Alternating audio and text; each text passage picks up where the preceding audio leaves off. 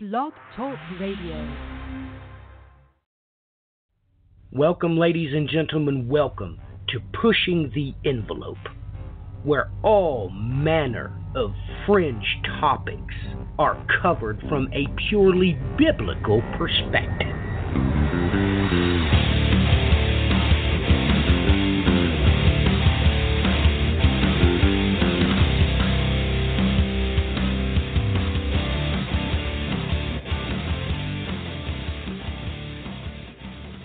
Welcome, ladies and gentlemen. Welcome to this edition of Pushing the Envelope. Brian and I just came off a fantastic interview with L.A. Marzulli, and Brian and I decided to put our heads together and try to dig deeper into the matter that L.A. Marzulli uh, had uncovered in Portugal. Absolutely off the charts, some of the conclusions that he came to that much of the phenomena that we are experiencing in this generation is tied to an event horizon concerning the modern day worship of the divine feminine. Now, with that in mind, we've got tons of stuff to cover.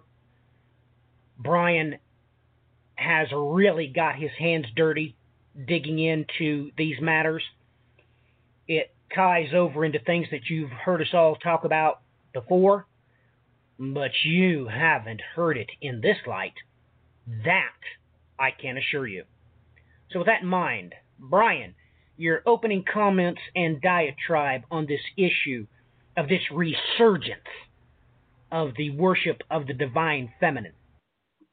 Well, as we have been uh, seeing as we keep looking into this entire aspect concerning what hap- is going on here with this UFO phenomenon, the connections that seem to be inherent between actions that were taken by uh, the infamous uh, Aleister Crowley, and then moving forward to Jack Parsons with his uh, Babalon working, and the strange parallel of the events started to play out thereafter as we had a resurgence and an old, very ancient demonic entity start making its appearance again. And when you begin to look into the lore involved with two specific ancient goddesses that had been worshipped, well, one ancient goddess and then one that seems to tie into it, you start realizing that all of this is connected. And it gets rather, how would you put it, odder and odder the more you keep digging into this. So. Let me ask you this. Let me ask you this, Bry. Now look, let's just let's just not beat around the bush. Okay? Yes or no? Is this tied in with biblical entities that have long been debated, long been written about, um, far before uh, really uh, anybody cares to take note of that. Well, even in the rabbinical literature, this is all over it. Um, do we have a biblical entity that we can start with? Can we start or is this how you started this um, research that you're doing? Because you know we're putting everything out on the out on the table. Uh, it is no secret. We've never kept it a secret that you and I, Brian, are simply two sides of one holy half shekel. I was born and raised from my inception, even to include my christening on the eighth day. My mother would have it no other way.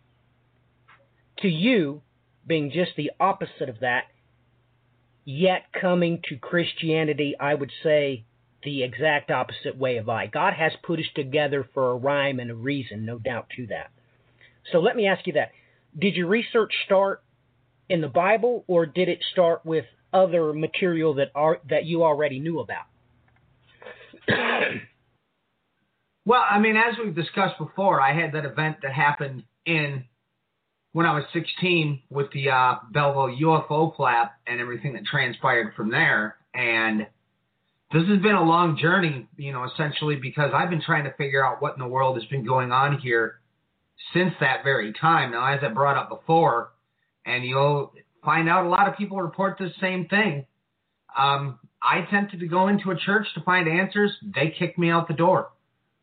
They refuse to acknowledge this. So this has been one of those long treks where I've tried to take pieces of what I recall happening to me and trying to logically look at this. And there's one aspect that by itself begins to amplify everything because you're going to begin to notice the more you look into these uh, these UFO reports where people have had abduction scenarios and the major UFO flaps start showing up, you're going to begin to notice that something very specific begins to show up in a multitude of these reports. And it's known as a screech owl. And I, at the time when these things were happening in Belleville, screech owls were in the midst of this.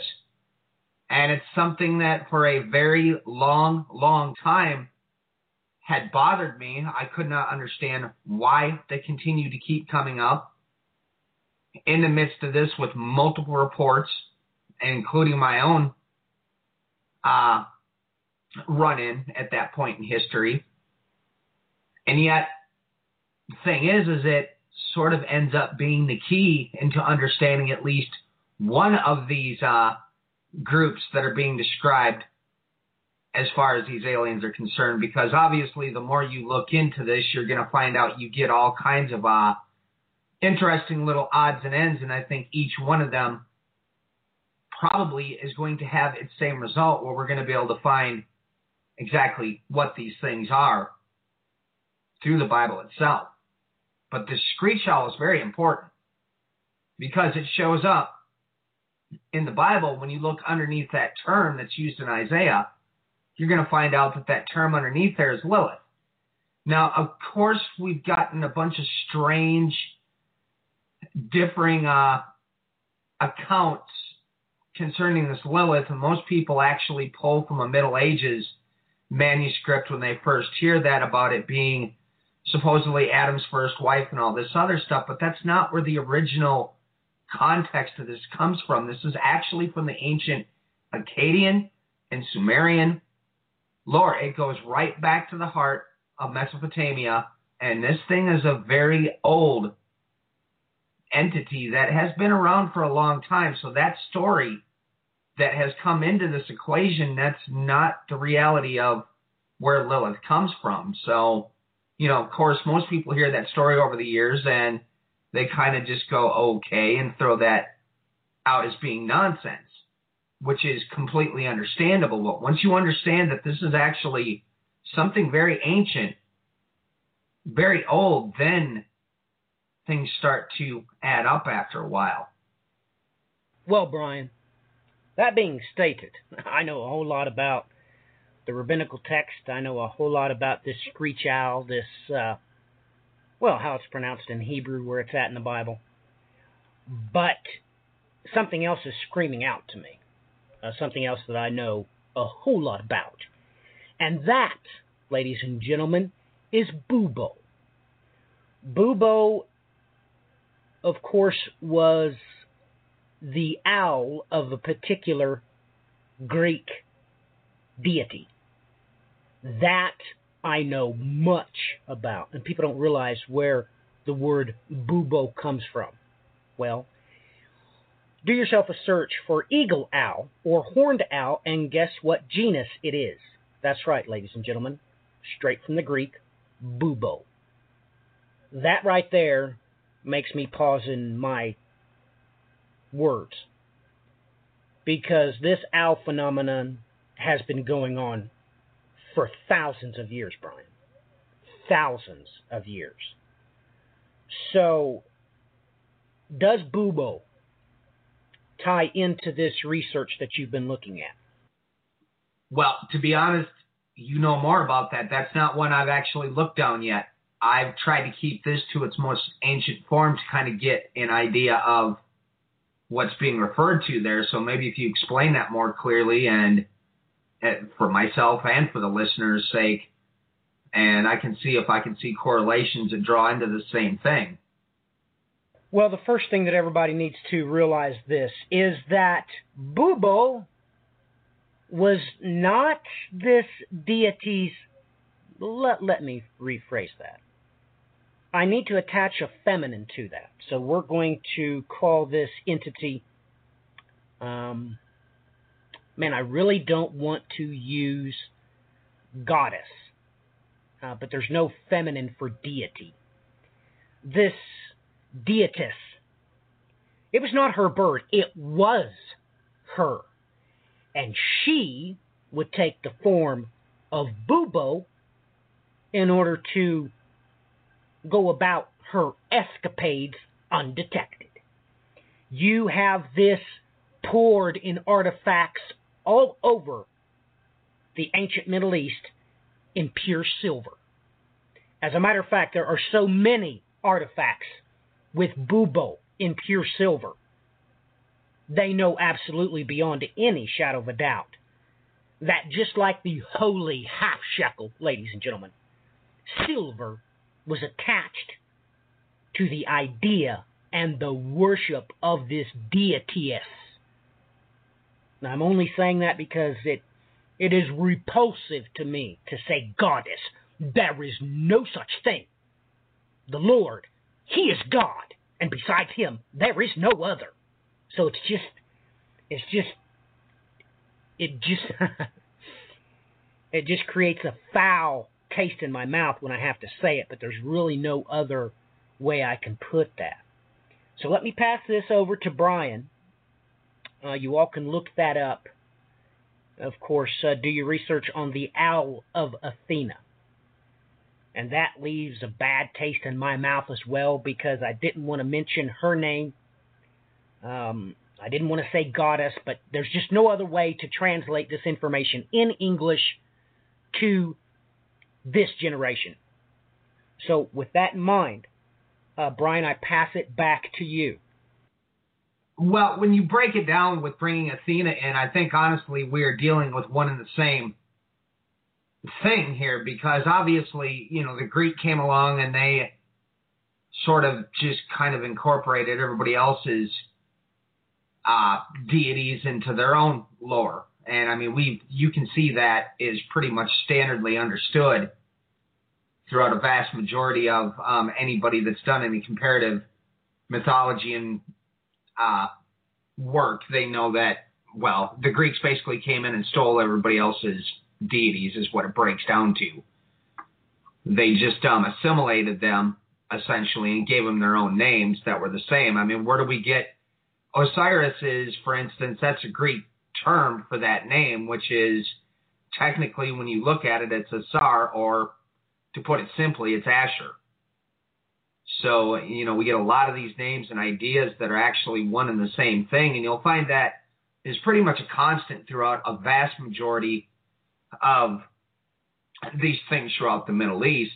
They're always going to end up going back to one and the same with a different name and a different culture. So, to me, when you get that war aspect coming in with Athena and all of that included, it's you've got the same idea that's tied in with uh well, this one was known as Ishtar and was obviously worshipped by the Akkadians and uh of course the Assyrians and at certain points it actually superseded Asher, which um begins to make me ask some deeper questions. But if you look at some of these statues with um, Ishtar, you're also going to find one that's got at the bottom of her feet, well, there's two owls standing right there. And um, this is not that specific statue. That's going to be in a different spot that I've got that image.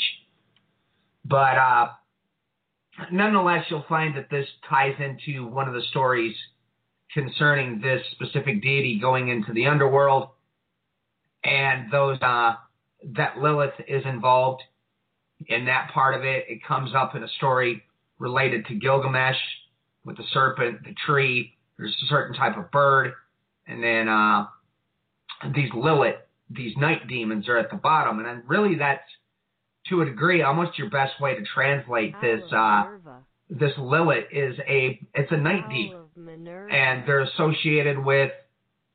Uh, you know, there was a lot of uh, what would you call it? They made uh, protective sigils commanding this thing to stay away from their children. So obviously, you had it being associated possibly here with crib death.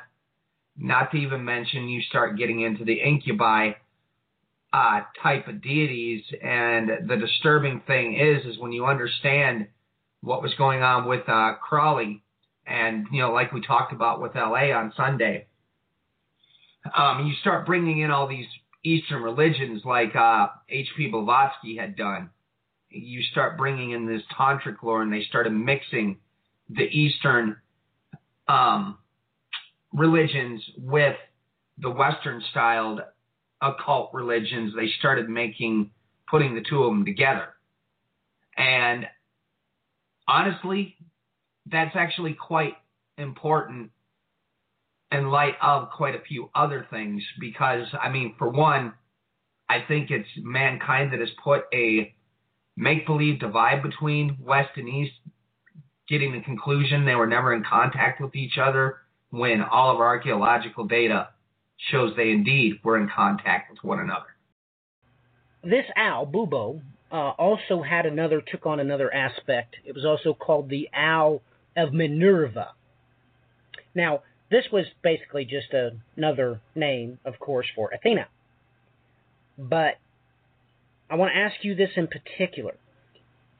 In this aspect, it was completely the symbol of knowledge and wisdom and did the worship of this deity uh, involve, uh, well, mystic knowledge? Is that what uh, Mrs. Blavatsky was at was after?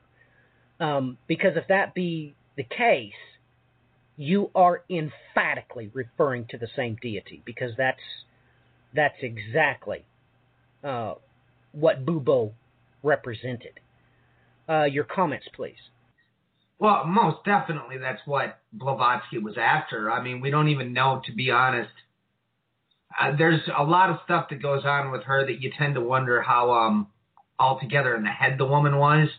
But er, irregardless of that, she was claiming that she was getting uh, channeling all this information from these uh, ascended masters, so to say. But once again, you know, there's a lot of people that seem to think that she actually was up to some real fraudulent, ridiculous garbage because you got to understand at the same time, her writings were what led to this extreme right wing uh, nationalist racist mentality that flared up in Eastern Europe and into Germany and heavily influenced what happened with the Nazis leading up to World War II, those religions all filtered in there. They got mixed in with because they started mixing all these ideas from uh, bringing in evolution, and then they mixed in all this garbage. And so it's Blavatsky is one of those when you bring her up, I get a bad taste in my mouth. I can't stand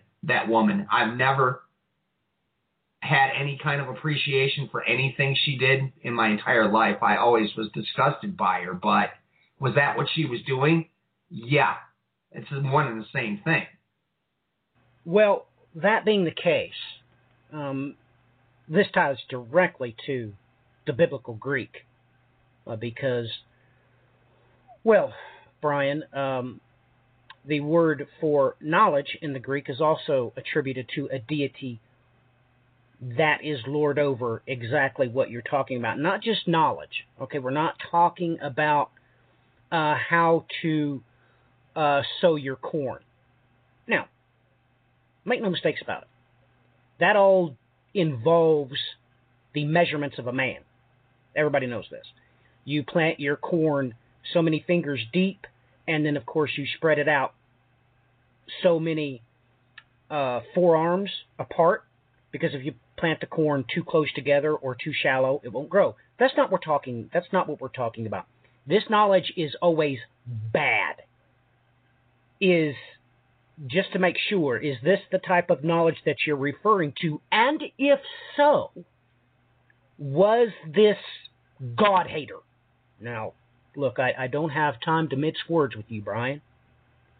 Was this God hater, Blavatsky, was she the event horizon of this resurgence of this worship of the divine feminine, of which there's no such thing, Brian. I'm I'm I'm sorry to to put it to you like that. There's no such thing as a divine feminine. Just just so our listeners know. But is she the event horizon for this resurgence? Well, I would suspect she was tied into it most most definitely, and I mean it's even uh, we brought up that text uh, was written in 1899. I think this might be the same one that I've got up here. Um, that started that whole idea rolling back in motion again did start happening in 1899. So was she part and parcel with it? I think there was a lot of people that were moving in that direction. To be quite honest, it didn't get its full, full, full um, resurgence until, oddly enough, after what Parsons did with his Babalon working, is when everything went full bore, and that's when Gardner came in with his uh, his writings on the neo pagan and bringing back in the feminine and all that stuff. So they're all, of course, connected one to another. There's no denying that. And even what Crowley and his insanity was doing, and all the way across the board, yeah, they're all definitely connected. There's no way of escaping that. Well, that being said, um, really does bother me that people don't realize that um, with the worship of Athena and and Bubo. You catch this all over the Greek silver castings. An acronym, a three-lettered acronym, and when you know that, when you can see that, you you really get the Greek text of the Bible to explode because that has direct connections to, of course, G 114 to set aside. And the very meaning of that word is to set aside and also to neutralize or violate, which is exactly what this type of knowledge does. So, with that in mind, I've pretty well emptied my clip, Brian you have the floor until you want my interjection uh, next. You're going to have to call my attention because now we're into uncharted territory where you alone have the expertise in. So I pass the mic back to you until I am called upon. Well, I think at this point it's sort of important to give some historic perspective. Now, something I noticed, uh, this was just recently, this uh, video was released um, from Lord Collins Renfrew. He is uh, one of the top um, archaeologists that's been working on the whole infamous uh, where did the uh, Indo-European people come from? And obviously, it's pretty much common knowledge now that they came from Central Asia and moved up into the European continent. Some of them went down. Obviously, you had um, groups that moved up from oh, what in the world is the name of those mountains? Uh, Tajikistan, some of those areas. I can't remember the mountain range off the top of my head, but nonetheless, some of them moved down into obviously what ends up becoming part of the Prince of Persia's territory. You had some of these people going down into India, and you know this is even one of the biggest debates to this very day about the whole infamous Aryan invasion theory, they still just bicker back and forth and back and forth. But nonetheless, now that we've come along to the point where we've got archaeogenetics, they've definitely found out that yes, these people did come out of Central Asia, made their way into Europe, and all that. Now, there was another uh, woman out there, I believe her name off the top of my head is Maria Gambuto. See if I can uh, read this. It's really small print here. Yeah, um, Marija Gimbutas. And she was doing a lot of work in the areas of Eastern Europe and then obviously had started digging into stuff in Central Asia and looking at everything that was going on there. And what she ended up finding was entire civilizations that were matriarchal, meaning they were, well, the women were in charge in these civilizations. And obviously, at that point in time, you had worship of the feminine going on and everything else. But what they have found now in the new archaeogenetic findings is that this set of people that were worshiping the divine feminine, that was the first wave. And this goes back quite early in history. Whereas the second wave of people that came out of Central Asia and came into the European continents, they were no longer uh, matriarchal, no longer the same worship system. And when you begin to look at the varied uh, findings that they found that were associated with this matriarchal society, you begin to get the impression that this was the pre flood civilization. And you don't really have any way else of explaining this when you realize that you had two distinct waves at different points in history coming out through these areas. Now, on top of it, as of the last few years, up in Siberia, in a cave up in the Altai Mountains, they found a new genetic strand that is referred to as Denisovan. What they found this in was first the small finger bone of a younger girl but then the next piece they found was a giant tooth. And they've traced this uh, Denisovan genetic material. And it shows up in a few very specific groups of people to this day. But what's even more interesting is where some of your biggest uh, findings of giants have been at is where they've traced the Denisovan DNA within the archaeogenetics, even including into the Americas. And this all ties in. You know, we've talked about this kind of in the background a bit. That we've long suspected that the major place where things began to happen with Genesis 6 started out by the Altai Mountains and what they found with this Denisovan DNA, well, folks, that's the DNA of the giants. That's all there is to it, which sort of changes everything. Further, adding credence on the fact that this first stream of archaeogenetic data where they're finding this worship of the feminine, it's all part and parcel with the same thing. So I'll get you to comment on that, Matthew. it's the same thing. Of course it is. What else did you expect it to be, ladies and gentlemen? That doesn't surprise me at all. It's man, you're you're talking about an event horizon that's absolutely off the charts. These things tying in. Well, Brian, with this generation, I mean, you're really talking about the past 120 years. Really. You cannot escape that fact, Brian. I mean, you're speaking in things that you know I'm not really not an expert in, but I listen biblically. That's what my ears are tuned to hear. And when you say generation, when you say Genesis, I- I'm sorry, but I can't hear any other frequency. All other frequencies are literally muted. I mean, I screen out all other frequencies naturally. And maybe I should point this out ladies and gentlemen, this is the type of people we're talking about that have done this. You need to understand what G114 is, where it's at, and I'll give you one of the verses. It is actually G5087. That means to place. It has a very strange thing, and you're not going to be able to see it in your Strong's Concordance because it just quite simply has a prefix alpha. A prefix alpha is negative, it means opposite. Ladies and gentlemen, this is the verse that it's in.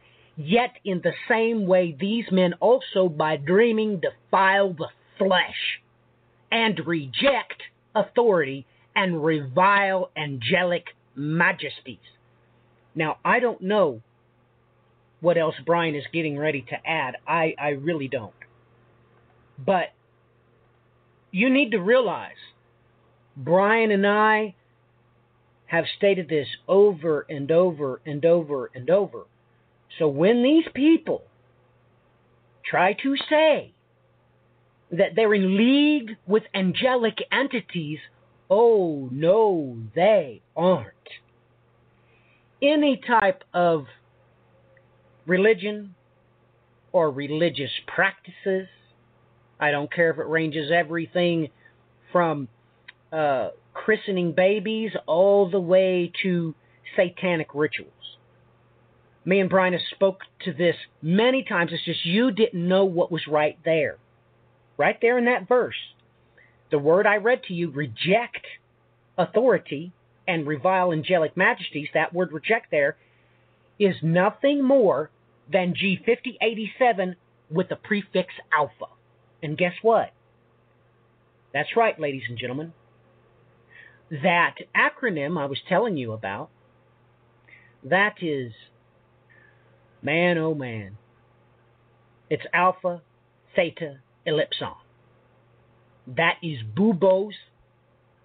That is a thing. That is the Divine Feminine's acronym, and it's right there in that verse. It's just that you could not see it. So any time you hear anybody religious speaking about this well, Sophia, and archaic knowledge.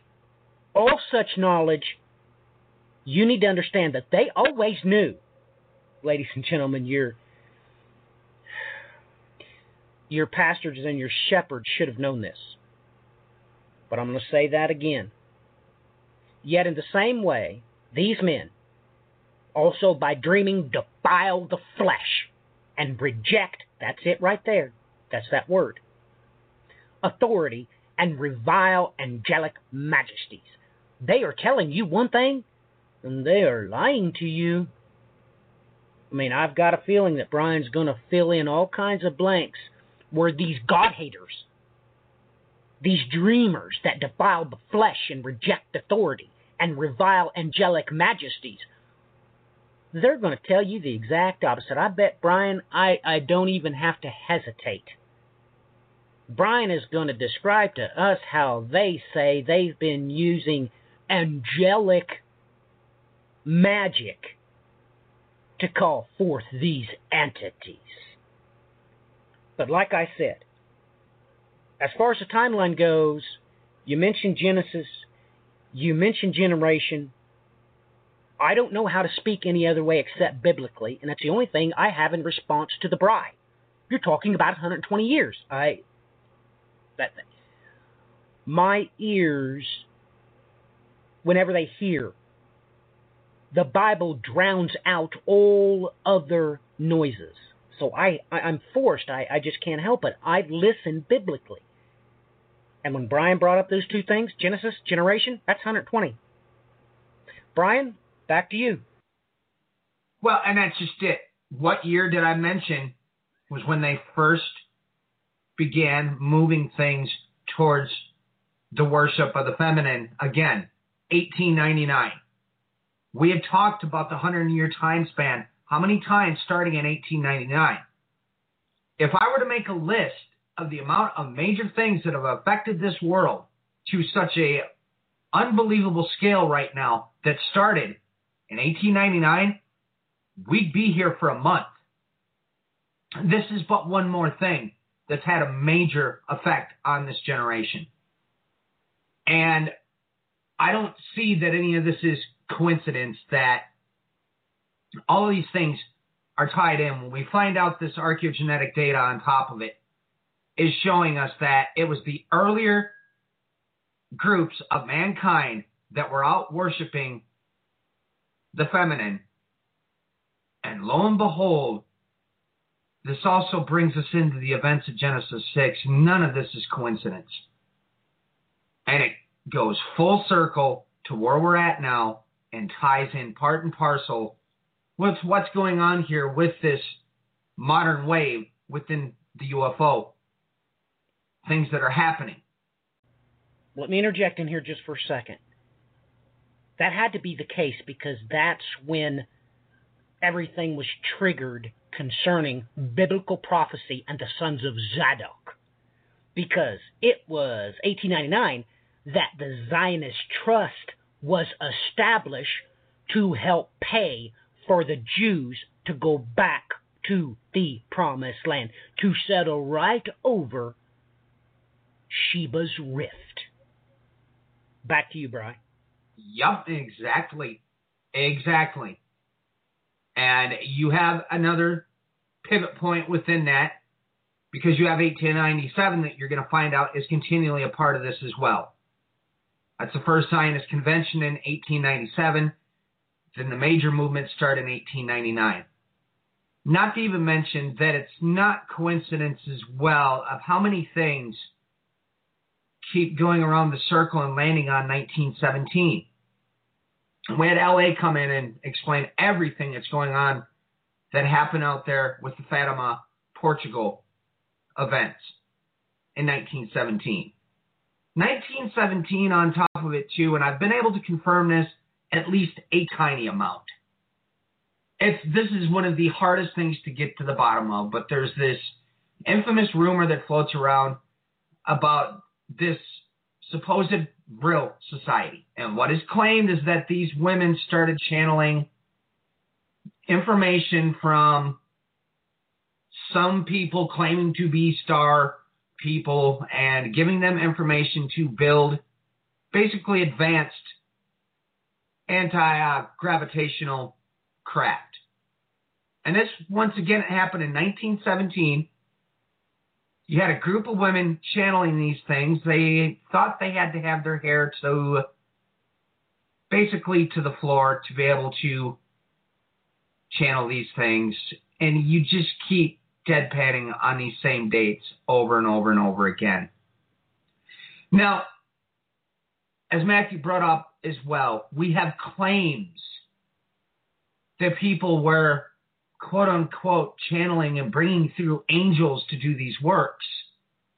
You see, and here's kind of the key critical piece because we brought up that Hermetic Order of the Golden Dawn when we were having that discussion with LA on Sunday.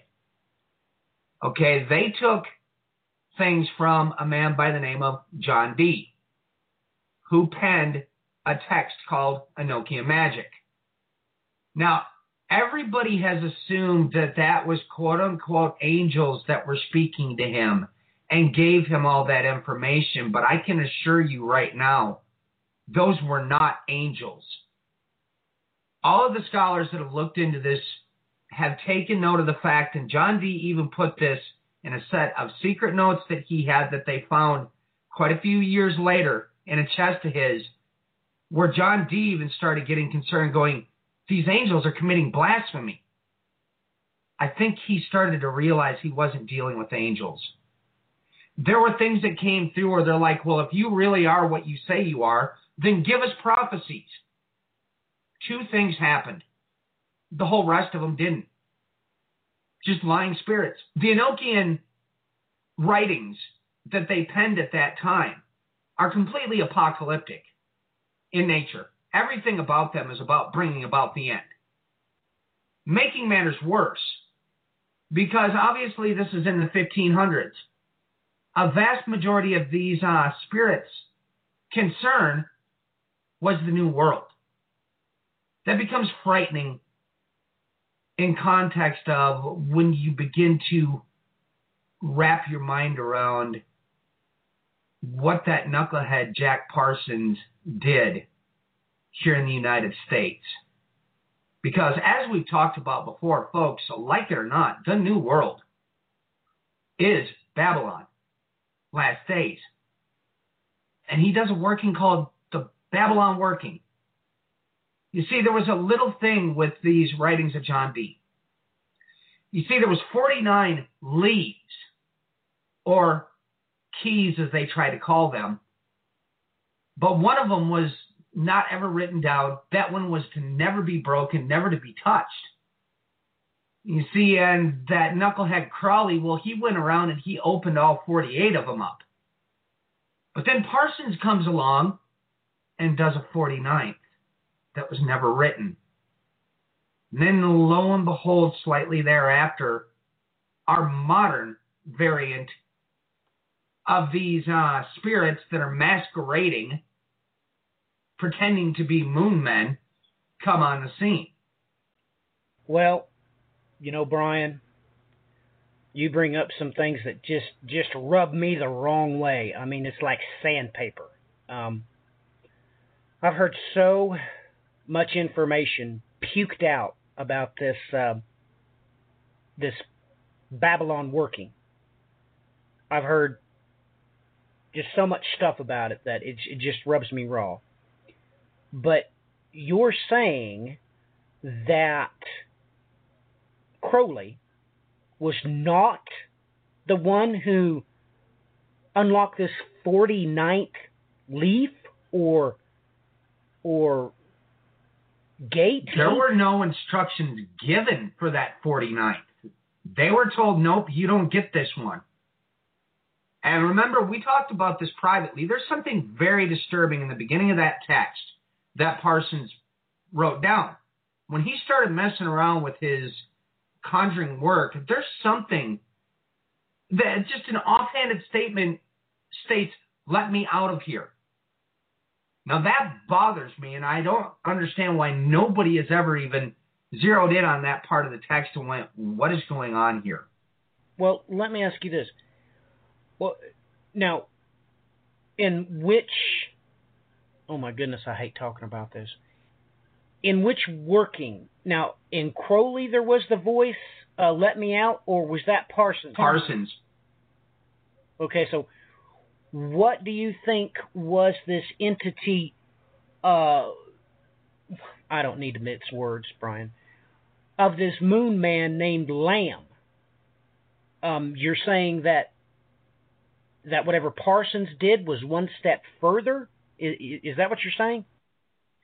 Well, the suspicion is, and even the ones that are obviously the scholars in these departments um, one of the main guys that has studied this in depth is convinced that he ripped something open that allowed these things to come through. And this is not this is not coming from one of your goofballs in ufology. No, this is somebody that's an expert in these fields that's stating he ripped open a portal and something came through. Okay, we got to push the envelope. I'm not going to be like these others that beat around the bush, beat around the bush, beat around the bush. I'm going to push the envelope. That's what we're doing. Look, Brian, millions of Christians need these questions answered. So I'm not going to beat around the bush with you. So, are you saying that whatever was tore, whether it be a dimension, space, time, whatever, was that an angel that came through this tear or this gate, uh, as many of uh, these God haters refer to it as. No, I, ladies and gentlemen, there's only one Stargate. You're told point blank that its focal point is the shoulders of Christ the King. Okay, so let's keep this in the language that Brian is using a tear. Are you saying that angels come through these tears or something else? Because this is the question that needs to be answered. I personally don't think this was an angel at all. And this was a rip in, you know, what I guess depending on what kind of terminology people want to use, a dimensional rip, or as I refer to it, the veil, which how do you explain that exactly? Well, some people would refer to it like onion skins. Everything is sort of to a degree in the same place, but slightly separated from one layer upon another. Well, let me explain it in my way because I'm just going to do a flashback to eight years old. I put this question to Brother Webster. Now, let me clarify for that. When I was a child, in my church, all of the adults were either brothers or sisters. And to be honest with you, um, I know Brother Webster's first name, but I shall not use it because I'm giving him honor because it is due him. He was a godly man. He explained it like this. He said, Well, what do you know of it? What do you think of this? I said, Well, the Bible says it's a ladder. Well, let's go get the ladder. So we walked outside and literally got the ladder that was used to clean out the gutters at the church. And he says, This is what I'm going to use to illustrate to you. He took a dowel rod and stuck it in one of the holes, and it made the rung of the ladder longer. It was outside the two rails, Brian. You, you understand that's what a ladder is. It's two rails, and there's steps in between the two rails.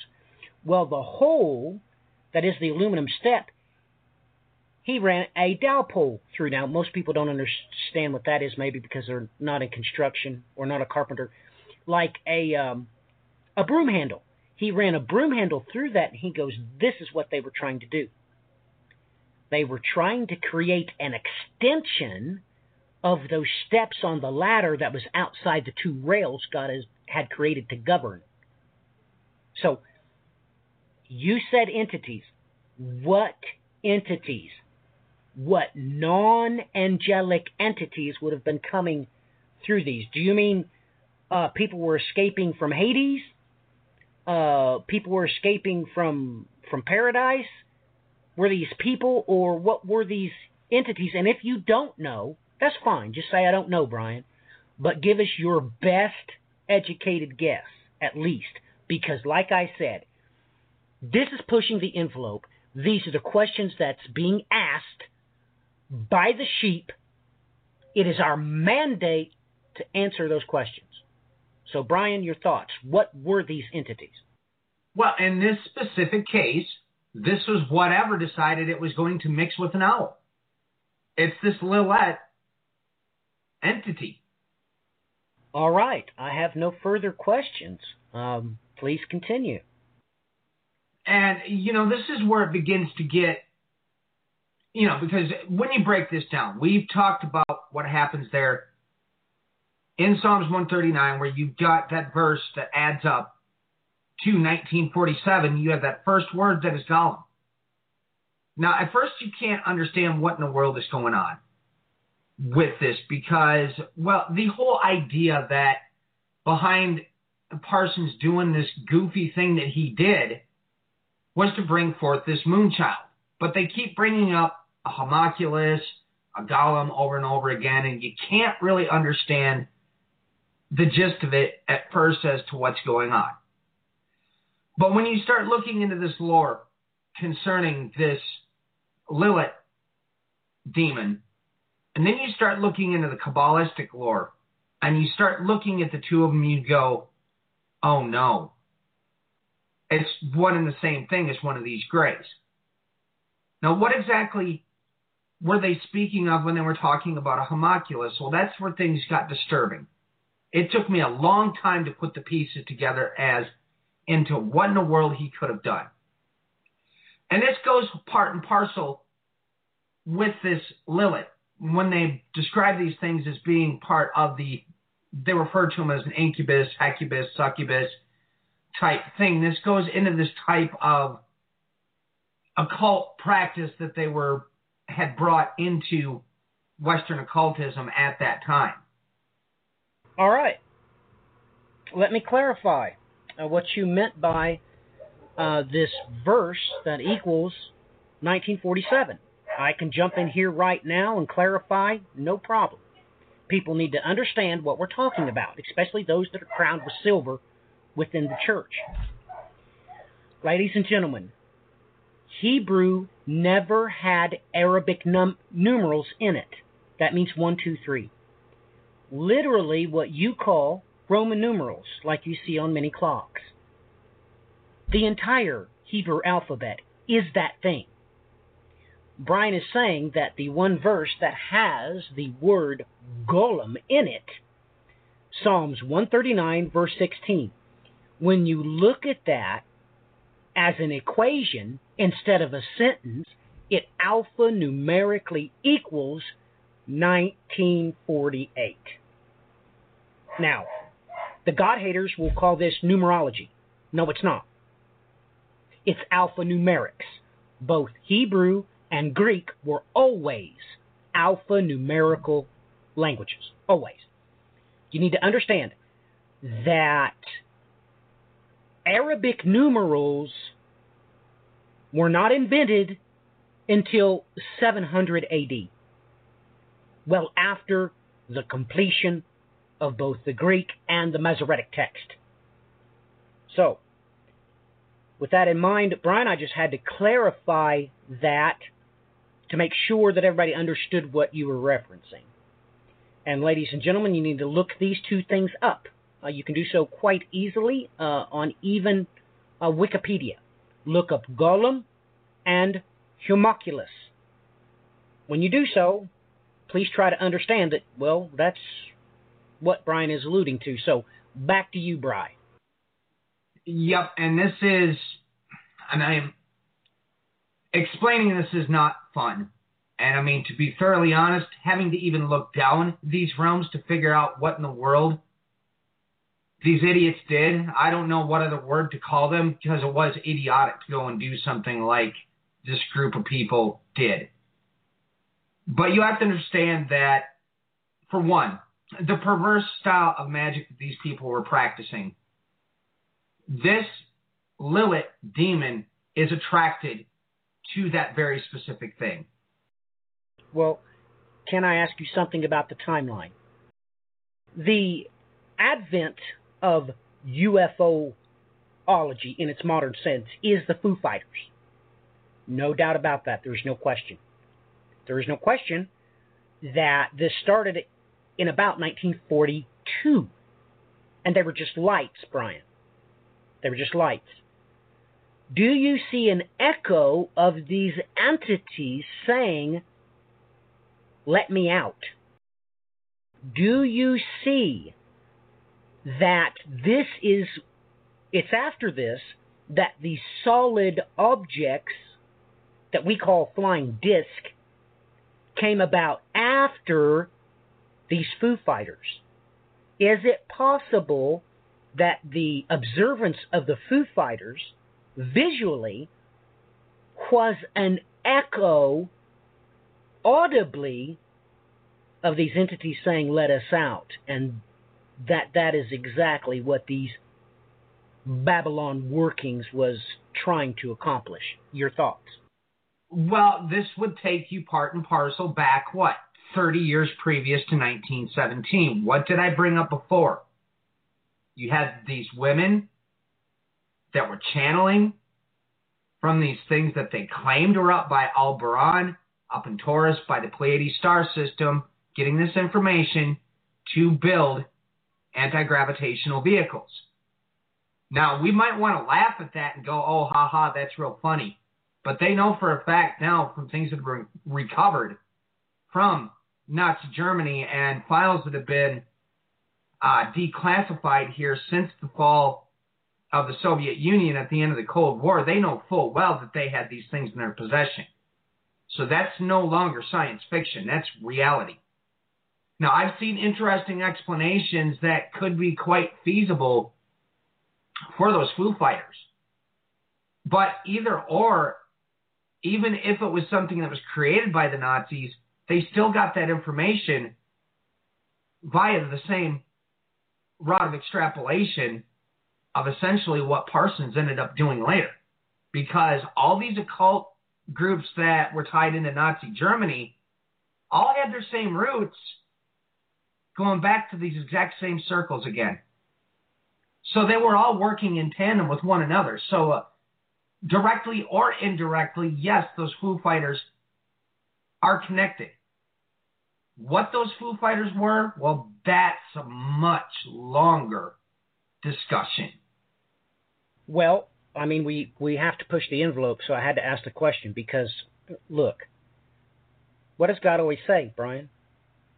Have eyes that can see, ears that can hear.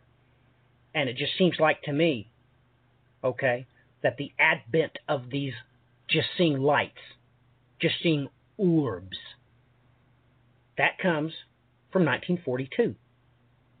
And uh, airplanes and all that, and then all of a sudden it turns into something else. Now, I have looked into this extensively. The airplane pilots in this said time did not see flying disc.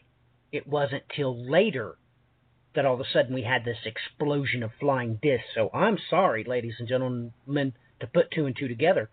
It just seems like to me that's natural.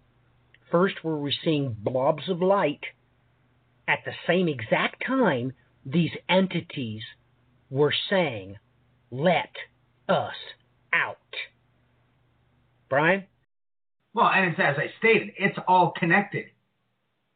I mean, think about it. When you have um, a group of people in out by Austria and out by Germany going, we're channeling this information from these things from this other star system to tell us how to build flying saucers it's all connected to the same thing all the way across the board. Now, as I stated before, we've obviously got different types of things being described by people, and we're, you know, when I'm touching on this very specific thing, we're dealing with the ones they call the grays. But this is all locked into each other. These people start channeling this stuff. They're all part of the same occult groups. And then lo and behold, bam, the modern UFO events all begin to happen, all locked in with the same time frame. You have these things falling on years that are key critical to the formation of Israel. You can't escape that something is happening here on these timelines that are not coincidence. Well, with that being said, Brian, I mean, if you have further information to give, then give it. We're at the top of the hour. We haven't answered any of what's going on here yet, so. Then let's do that ASAP. Well, I mean, that's the big question. So, what is it these knuckleheads did? Now, as I stated, this perverse style of magic that these people were working with this uh, Thelema, with this I don't know what to call it, this occult variant that Aleister Crowley came up with, which he channeled through a deity he called Aiwass in Cairo, Egypt. Now, when you look at what was happening there with Crowley, you can see for certain that he was getting information directly from the Assyrian himself. When you look at what he states, for instance, he states that he was able to see this Aiwass every now and then, and he was addressed in either Persian or a Syrian dress. He gets this information when he's in the Great Pyramid, is when this starts. He even states in some of his other workings that this man shows up dressed in Assyrian garb and says he's Assyrian. Okay, we keep going back in circles here. He states that what he's to bring about is the Aeon of Horus. Now, that might be confusing at first until you understand something very key critical about Horus. Horus is the resurrected Osiris. They're one in the same. They always have been. But most people don't understand this. Now, what he was claiming is they were trying to get away from the age of Osiris and go into the age of Horus. And at the same time, they're one and the same thing. It's just the other aspect of Osiris. Horus is the risen Osiris. Now, when you look at some of these things that are going on with Horus, for instance, you'll see some of these battles described in their ancient texts where he's up in the air and he's a flying disc. Okay, that's a little bit on the ridiculous side. You got to be joking. But that's what it says. Now, we have all seen the depictions of Asher, where he's sitting inside of a, what? It's a flying disc. Okay, you take the man out of it, it's a flying disc. Those are all over Egypt. The Egyptians showed up there being worshippers of Ashar, of Asher. Can I ask you a question? um, that also refers back to the infamous Battle of Tyre, when Alexander should have went to Jerusalem and slaughtered them because they didn't send him the troops he requested. And he did not do so because the intervention of flying silver shields. Do you tie that in with that as well? So this is some type of, I'm not saying angelic, but the intervention uh, of such, well, said entities, Brian. Well, look at where he goes afterwards. Obviously, he makes his way into Israel. He goes down and he sieges Gaza. Then he goes into Egypt and goes where? To Oracle of Ammon. After all of his roundabout things that he does, collapses the Persian Empire. Then, for some odd reason, he shows up at Eden. Somebody was directing his course the entire time. And if he went to that Oracle of Ammon, and we've talked about this privately, there's no other reason except for he was getting information directed to him from the Assyrian himself. And there's no way of escaping it. Well, Brian, let let me interject this now. I'm not trying to get you off course here. Said entities paid a terrible toll upon Alexander. He died in Babylon. Nobody has a clue as to why. Tell me, you're saying that Parsons is the one that stepped upon this 49th leaf. Did he meet a happy end, or uh, did he die of natural causes, heart attack? What's what's your information on that? Because I, I honestly do not know. Well, this is the disturbing thing in that working, and even you know even the biographers that have chronicled um, Parsons' life. I've got one of his books that was written on him here. Um, that they've got the uh, TV series up right now um, from CBS. What is that? Something Angel. I can't remember off the top of my head.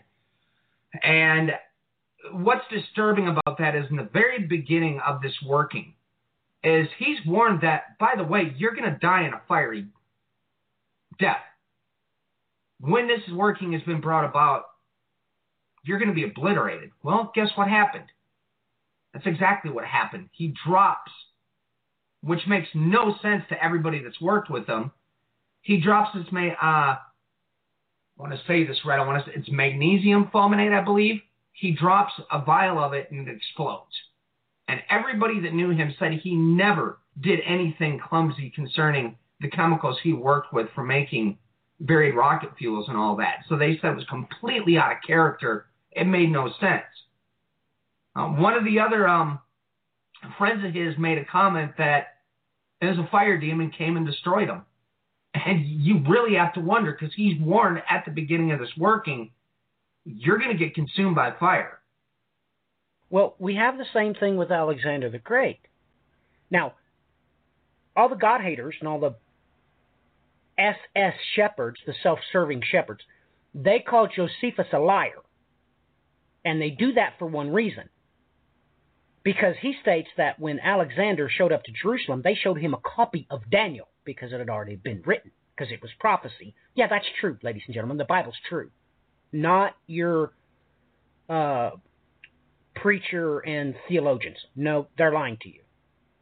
That being said, you're saying that Jack Parsons did the same exact thing because if Alexander had been told the prophecy in Daniel about him, just like now, make sure we all understand what the Bible says. There were three ribs in that mouth. One was his mother, a prophetess. The oracle at Delphi, and the third one was the oracle that Brian just mentioned. This being the case, Alexander knew his doom, and he did it anyway. Are you saying it's possible that both Alexander and Parsons knew their end and they did it anyway? Is is that possible? I, I think the warning was pretty clear cut. Now Parsons heeded the warning or understood that. That's altogether up for debate, but nonetheless, the warning was there in broad daylight. So there's one other question I've got to ask you that's come across my plate. It has been rumored that Parsons was actually trying to create a homunculus. Yes or no from your research? Well, that no. Because, at least in the statement that was made by that person, was wrong. Because they tried to claim that the explosion, he was trying to do that at the time. No, that's not the case. But was he trying to do it earlier? Yes.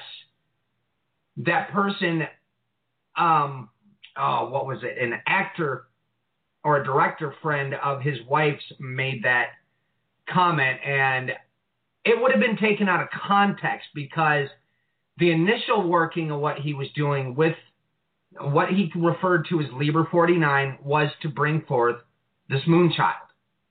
So the original working, that was its intent. And most people say, well, it never happened. Well, here's the problem they didn't comprehend what it was that was meant through these occult workings of how this had to be done. And you're not going to see it until you look through the history and realize, oh my gosh. It took me a lot of digging to get to the bottom of how these people saw this working taking place. And it has to do with the first trimester and aborting that child. When that happens, the spirit leaves and then they reanimate it. And that's what they did. Because if you look at the history, lo and behold, you find out that this woman that came to him after he did the initial portion of this working, that's exactly what happened. It happened twice. That's what they used for the vessel to bring this Lilith demonic entity through and to possess. And what they've done from there, well, we talked about the stem cell aspect of this, but it's when you look at these things and you begin to realize how this ties in with that terminology that's used in the English for screech owl, because it hit me full force. I have wondered about this for years. It was driving me nuts when I've been working on all this. It's when I saw this documentary on the ancient Romania with the Thracians and then going forward, obviously, into their other cultures, but things that happened there in ancient times. And what these guys did at the end of this documentary knocked me completely almost out of my chair because I sat there and I went, oh my gosh, it's been right there the whole time. They showed, for instance, they know about the Australian pictures where they depict these things as being the sky gods that came down to them. And they look just like great. And then, you know, lo and behold, we know full well that we've got these same images all over the world. Obviously, whoever made this documentary figured out something I was trying to figure out this whole time because they imposed an owl over the top of every one of them to show you that's what they are. And then all of a sudden, everything made sense. Because, like I said, when you understand that they're using this perverse form of tantric magic, this is what attracts this specific Lilith demonic entity to it. And you can look into this and you're going to find out that it's part and parcel with this being.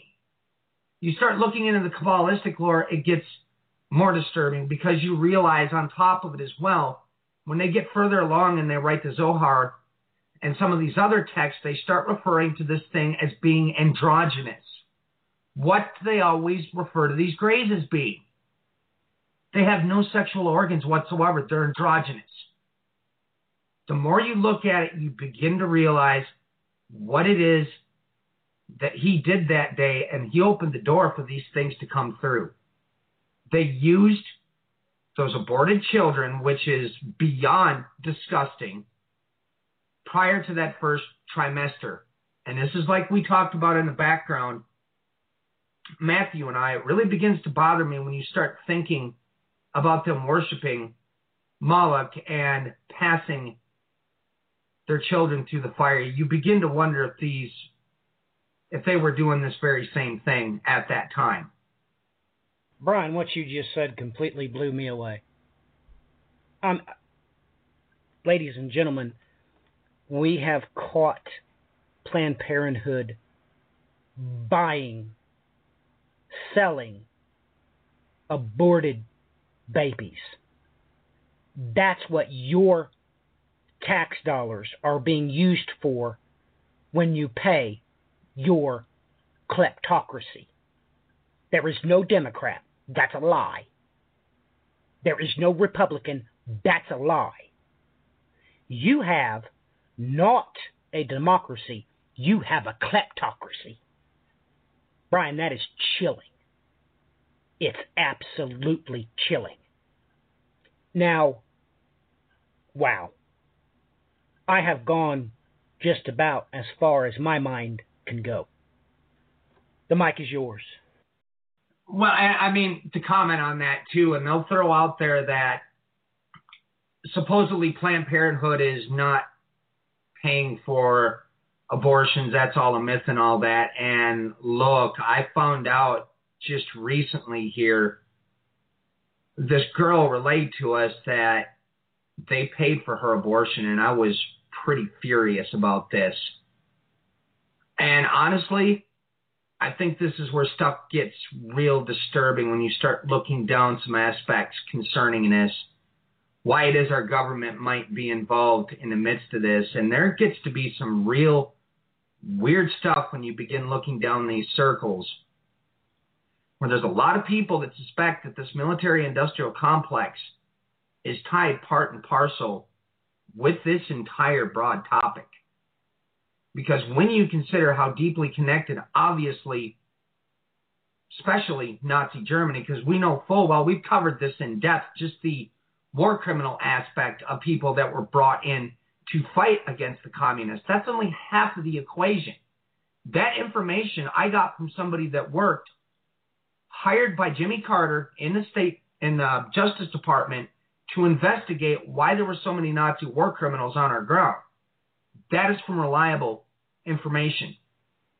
We know on top of as well that Project Paperclip obviously was brought in for our aerospace and rocketry designs. But then you go into the levels of this anti gravitational propulsion systems, which, folks, those are real. They've known about this technology for a long time. So, yes, in part, some of these things that are being seen are man made. The question is, is what ones aren't and what are. This gets into weird areas. But the deeper you begin to look at these connections with the military industrial complex, these connections with this whole realm, because don't forget what it was Jack Parsons was part of. Okay, his company ended up becoming JPL. They're one of the main aerospace companies that's out there. So you do, if you like it or not, you've got this strange thing going on here in the background. And I don't like going down certain conspiratorial routes.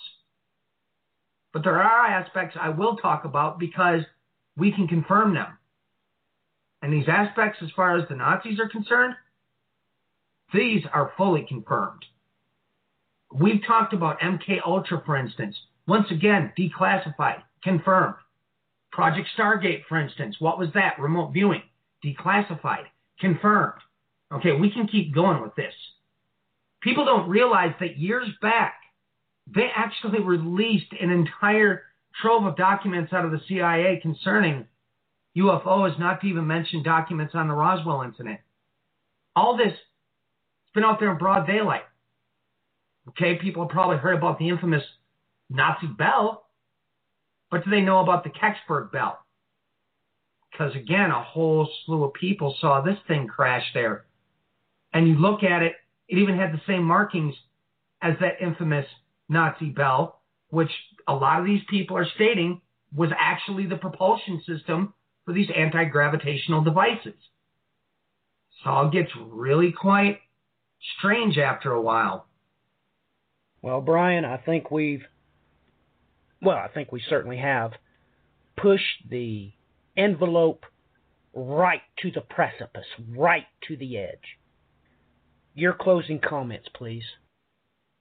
Well, this is one it's been one mysterious area to try to open up and understand.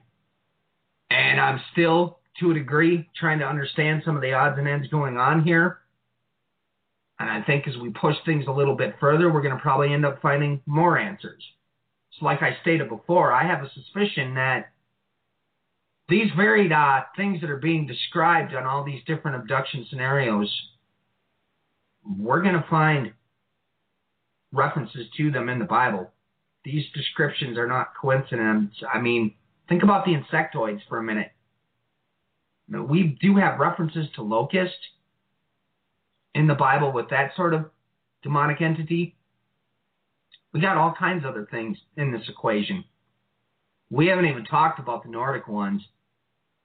That's going to be really bothersome when we get there because I'll give a little hint. See, me and Matthew talked about this time and time again.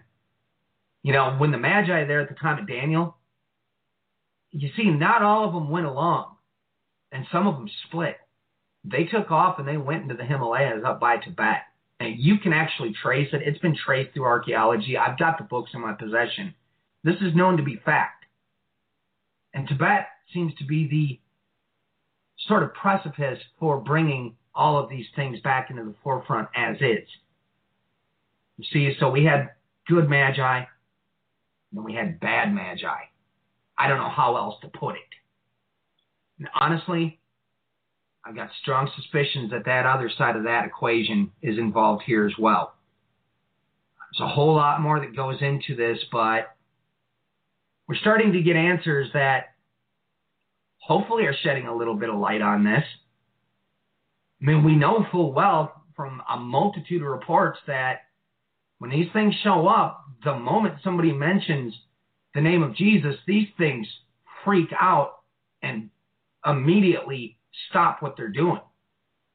That right there tells you this is demonic in nature. There's no escaping that.